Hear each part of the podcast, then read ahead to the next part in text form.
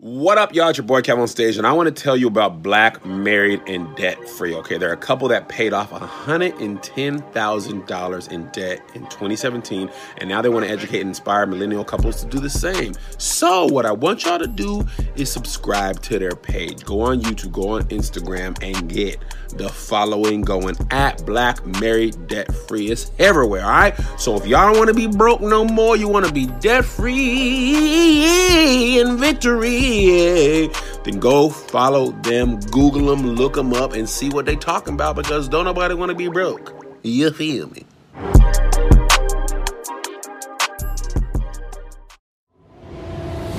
What's good, everybody? This is Marcus from Black Married Debt Free, and you are checking out our quick cast. Let's get it. What's going on, everybody? This is Marcus, and I would like to welcome you to another episode of the Quick Cast powered by Black Married Debt Free you are in the right place. Welcome, welcome, welcome to all of our returning listeners and even our brand new listeners. This is our midweek podcast episode where just myself gets to talk, rant, rave on anything I want to talk about. Now, we have a main podcast that me and my wife, Shira, do. That drops every Monday. So we try to give you two episodes a week. And we want to thank everybody for your continued support, checking out the podcast, and leaving the five star reviews. If you haven't left a five star review yet, you know it's like coming into somebody's house and and and and not taking not taking your shoes off at the door. You know what I mean? like, or at least at least not reading the room to see if that's something they would like for you to do. Right? So do us a huge favor. You're listening to us, you're lending us your ear, you're you're you're extracting this information this and this uh, content that we're providing. Take your shoes off. Leave us a five star review. Why don't you? We really appreciate it. I mean, it is just more. It uh, does more than you you will know. So, I am still. I have to admit, y'all. I'm still reeling recovering, reflecting uh, on Monday's podcast. So if you didn't listen to Monday's podcast with me and Shira, or if you listened to it and you logged off, we, we, we, we see the analytics. We know people's attention span, you know. I like to listen to stuff all the way through, but not everybody does, right? So if you didn't listen to it all the way through, you did yourself a disservice because it went somewhere unexpected at around the last 15, 18 to 15 minutes of uh, the last podcast. And I've just, I haven't been able to shake this thing, y'all. And, and what we talked about was asset allocation by race. And the statistics were staggering and I the reason why I can't really shake it is because it's like everything else that we've talked about everything else that surrounds financial literacy from a black perspective, black family perspective is kind of mute or moot, whatever they however you say that, moot point. It it's it's somewhat wanes in comparison to the importance of the asset allocation. Now, you may may be saying, well, it kind of does it because if I ain't got the assets to allocate, then that really that's like level 2 stuff, right? But while I may agree that making money, budgeting, paying down debt is like foundational like like how do I make money? How do I increase my earning power? Right is is is very important. But if you're not allocating the money properly once you make it, because we're all going to get to the point where we're making some we're making something. Some make more than others. Some endeavors yield more income than others. But immediately after making something, you must know where, how am I going to properly allocate this? Right? How am I going to make it grow, to create this generational wealth that we all hear about, talk about, what am I going to put my money in to do that? Where am I going to allocate my money? Where are the wealthy our wealthy counterparts allocating their money? Right? So we were able to get real data from financial advisors, um, financial professionals, and we were able to to get read a report, an 80 page report that had the real data about where African Americans, black folk, whatever you want to call us, uh, where we're allocating our money from an investment perspective. But what was polarizing was when you compared that to our white counterparts. Now, like I said, on the front end, we we we discussed uh, income discrepancy. We discussed that you could take a white male and a black male with the same uh, education, and the black male is going to make less because of the systemic things in place. Same with uh, women and men these these facts are undeniable. You can't dispute these things. A woman with the same education as a man makes was it is something like 80 something cents to the dollar. That's just a fact. You can't argue that. That's not every case, but in mass, that's how it works. In mass, a black male with uh, education and a white male with education, the white male is going to make more. The white family is going to make more. The white family also statistically does uh, gets better uh, interest rates when it comes to buying homes. There they have uh, less interest on student loans. These are facts. We're not here to debate that, so we're starting there. But what we can change and what we can uh, equal is where we're putting the money that we do get. Right? We can compare and contrast that and say, okay, why are we doing this and they're doing that and their money's growing faster? So because of that, man, I just been wrestling with, well, what is all this other stuff that we're talking about in this space? We're talking about how to start uh, home-based businesses and how to repair credit and and all this fluff, right? But if after you do all of that good stuff and you you, you, start your your business where you don't have to be there, uh, you know, you can do it remote and it makes you all this money, or you do this Amazon dropship thing and you make all this money. What the heck are you doing with the money after you get it? So because of that, I'm like, okay, we're talking about the wrong thing right? We're focusing on the wrong thing. We're hearing about the wrong thing in these black financial streets.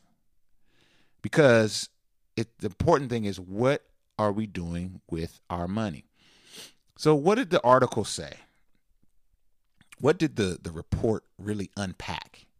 Well, it unpacked some incredible things. First, blacks were and I want you to go back and listen to the podcast. I'm going to paraphrase some of the numbers. I'm, I'm, I'm round about the numbers. Blacks families were invested in CDs at a 20 to 25 percent range, and white families were investing in CDs at a zero percent range. CDs, certificate of deposit, you can get it at most credit unions, most banks where you put a thousand dollars in, the bank holds the money and gives you a guaranteed return of like anywhere from three to four percent. Black folks were investing their money into that at a 25% rate, white family zero. 3% isn't a large year yield. And the certificate of deposit uh, as an investment model is outdated. And we shouldn't be investing our money in that. That stood out. What else stood out? uh, mutual funds. And when I say mutual funds, you go ahead and include index funds. Go ahead and include ETFs. I'm using mutual fund as a cover all for uh, uh, investing in in things that have pieces, multiple businesses within it. If that's an ETF, if that's a index fund, mutual fund, whatever, um, or sector, right? So I'm using the word mutual fund as like a a sector of the market. Hopefully that makes sense to you. Um, I'll break that down uh, a little bit later. That model, blacks were in not investing very heavy in that, right? I forget the percentage. I think it was single digits, somewhere around eight nine percent. Where whites were thirty some odd, thirty five percent in that investment vehicle. We're going to come back to that. So put a pin in that one. Then it transitioned to the stock market, which which was a essentially just single stocks, right? So one business, Facebook, uh, Tesla, Amazon, right? White folks were in the 30% range there, and black people were in the 30% range there. Um, let's go back a second about uh, the mutual funds. The mutual funds yielded around an 8 9% return, right? So you had certificate deposits, 3 3% return, mutual funds 8% return, and now moving back to the stock market was around a 9% return and blacks were heavily invested in that. So that's good. White people, black people have about 30% invested in that. So I thought that was that was interesting. My takeaway from that is there's a renaissance of us one trying to learn the market and trying to catch lightning in a bottle, right? By investing in GameStop or investing in Amazon or investing in Tesla. I think we're more willing to do that because the bigger there's a bigger reward there. And so I, I think that that was very interesting to me. To, that that we would skip over investing in the sectors, which I'm going to talk about in a few minutes, but we would we would go heavy into the single stock market. So there may be some psychology there, right? So then we went to uh, I forget what I forget what was next. The next investment, oh, savings bonds. White families were like very low in savings bonds. Black families were investing in savings bonds, which is another outdated investment vehicle. But bonds, like stock market bonds, blacks were at a 0% investment there, and white families were at a 12% investment there. Why is that? Bonds is something safe that gives you almost a, a guaranteed rate of return. It's not a large rate of return, but it's something guaranteed that a lot of times you put your money in when you're in retirement, when you're when when when, when you're chilling. A lot of times black people don't we don't get to the chill. We don't we don't never make it that far. So that spoke volumes to me. Now this next one we really went off on this, so I'm not gonna go off on it. Y'all know how I feel about it. But black families were heavy into the cash value lifetime uh, life insurance, whole life insurance, 25%. That yield like 3% return. White families were very low on that. I think they were like 4 or 5% invested in that. So I really like it's like, man, we could really take away something from this because on the front end, you see the totals that white families are making, or the the wealth gap is just is is is like a chasm. It's getting larger, and then you see what white families doing, and you compare that to what black families are doing. You're like, man, we, this needs to be highlighted more, right? Well, Marcus, that sounds great. You're telling me about a report. How does that play out in real life? Well, I like to share a couple things. Shira wrote me, my wife, Shira, uh, text me today. She said she sent me a screenshot of her of her 401k. I'm not going to give you the exact number, but it's growing. It's growing significantly. And with her 401k, she invests in the total stock market index, which is going back to that mutual fund section in which we are not we as in African Americans in mass aren't really investing in.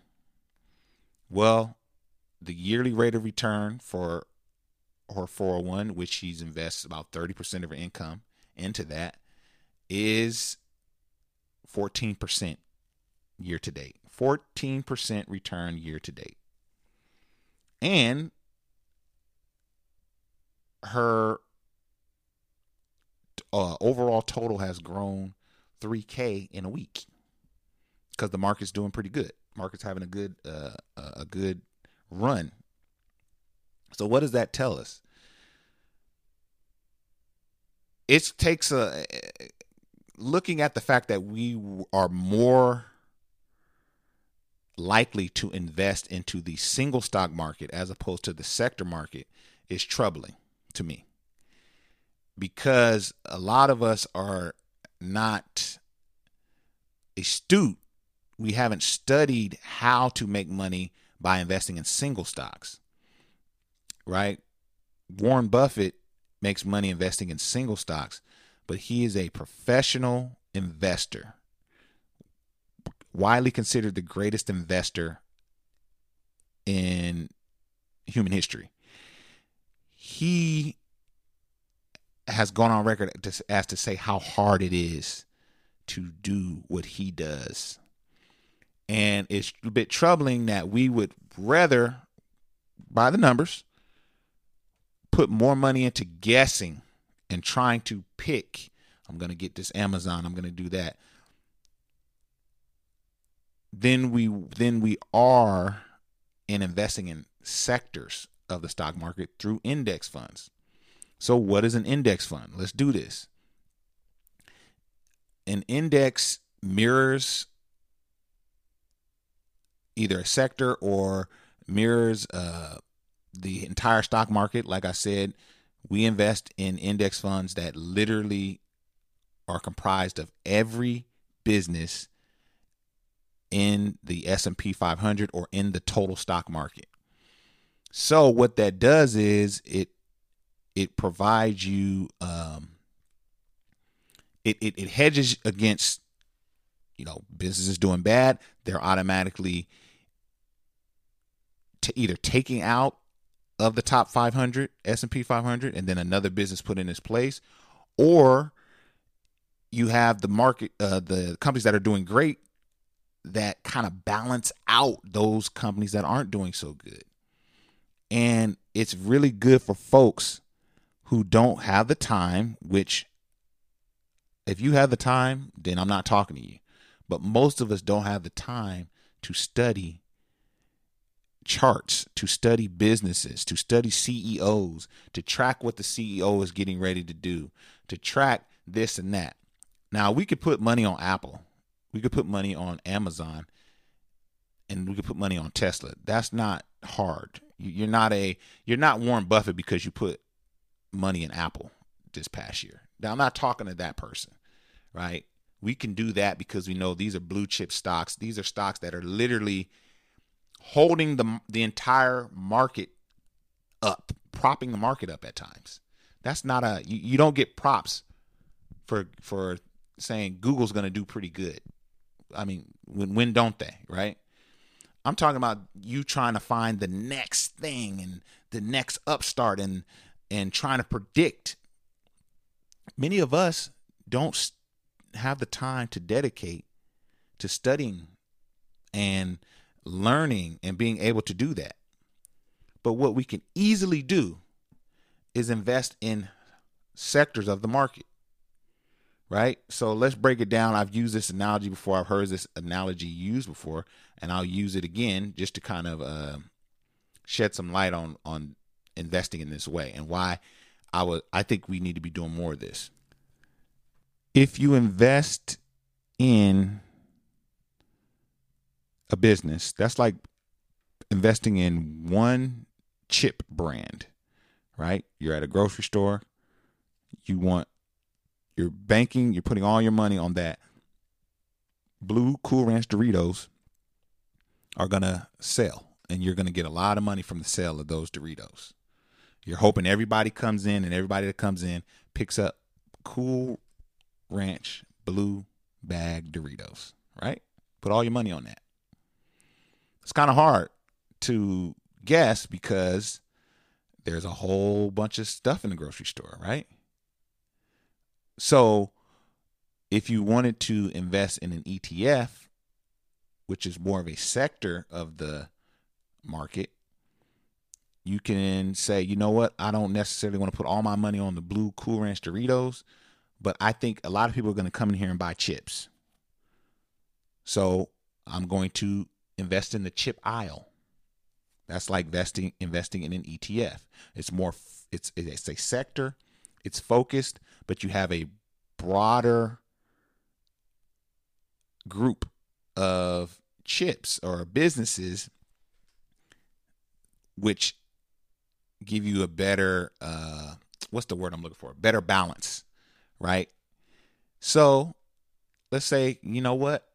Ah, that's a little too risky too. I mean, a lot of people there's other aisles in here in Kroger's, you know what I'm saying? So, you know what I want to do? I just want to invest in the entire grocery store. I want to invest in Kroger. That's an index fund. That that that that that's what it's like. So now you're just getting a little bit every time someone comes in and buys anything from this store. You see what I'm saying? And so I think I mean the numbers show that if you consistently do that, you'll get um on average an eight anywhere from eight to ten percent return. Now, will you have years where it's terrible? Absolutely. We've had a couple. But then you have years like right now where it's 14%. We've had years when we were at 18%. And so I think it's something that that we need to put on the front of our mind because certificates of deposit, savings bonds, and trying to catch the latest meme stock is not going to create generational wealth for our families. It's just not going to do it. But being consistent and investing in index funds, which has one, low fees, two, you can invest through your uh, employer uh, sponsored 401k or 403b, right? These vehicles that provide other benefits like tax, um, lower taxable income.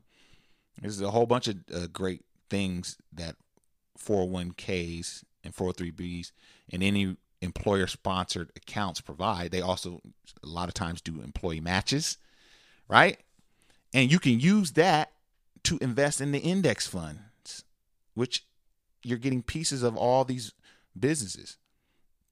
But when you're trying to catch the next GameStop play, you're taking your your after tax money and you're putting it on something that I mean once again, if you study the markets, if you're an astute uh, studier of business and their charts and their, you know, all the things that that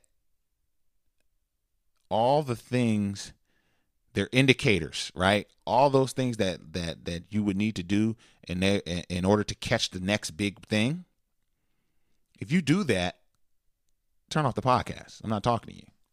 But if you're investing in single stocks just because you're trying to catch the next hotness, you're playing yourself when it would be more beneficial for us in mass as a community to invest in index funds, sectors of the market, and do that consistently, consistently over time.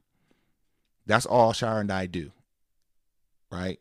Will we have big sweeping uh, days where you know we're making thousands upon thousands of dollars? Probably not. But with consistency, we will see growth. You will see growth. Our community will see growth. So I just wanted to drop this because it's been like really on my mind. Like, man, we're as a community, we're invested in the wrong thing, man. Like, it, it, going back to the cash value policy crap, right? If you would just take the money that you're spending, shout out to JT the Pocket Watch because he broke this down. He breaks this down a lot.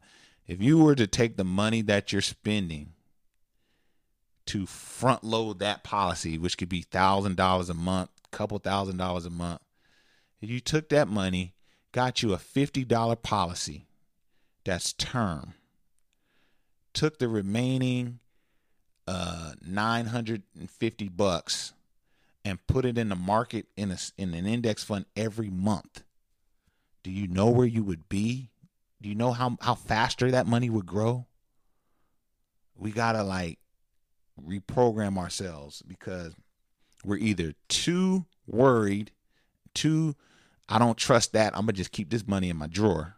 We're either we're either that or we're the extreme. We're trying to find these little catchy uh, TikTok plays, if you will, right? When history has shown that being consistent and you know investing in something that gives you a nice balance is really what grows wealth and, and, and doing it consistently over time. It's really what grows wealth, y'all. So I hope this helps has helped you. I really wanted to like hammer the point of the last pod home. You know, so if you haven't listened to the last podcast, once again, go check that out. But I really wanted to drive this point home because I think it's like super important. And me and Shira are seeing, literally seeing this play out in our situation my 401k is growing. Shira's 401k is growing. Our Roth IRAs are growing. And we're invested in mutual funds, index funds, ETFs.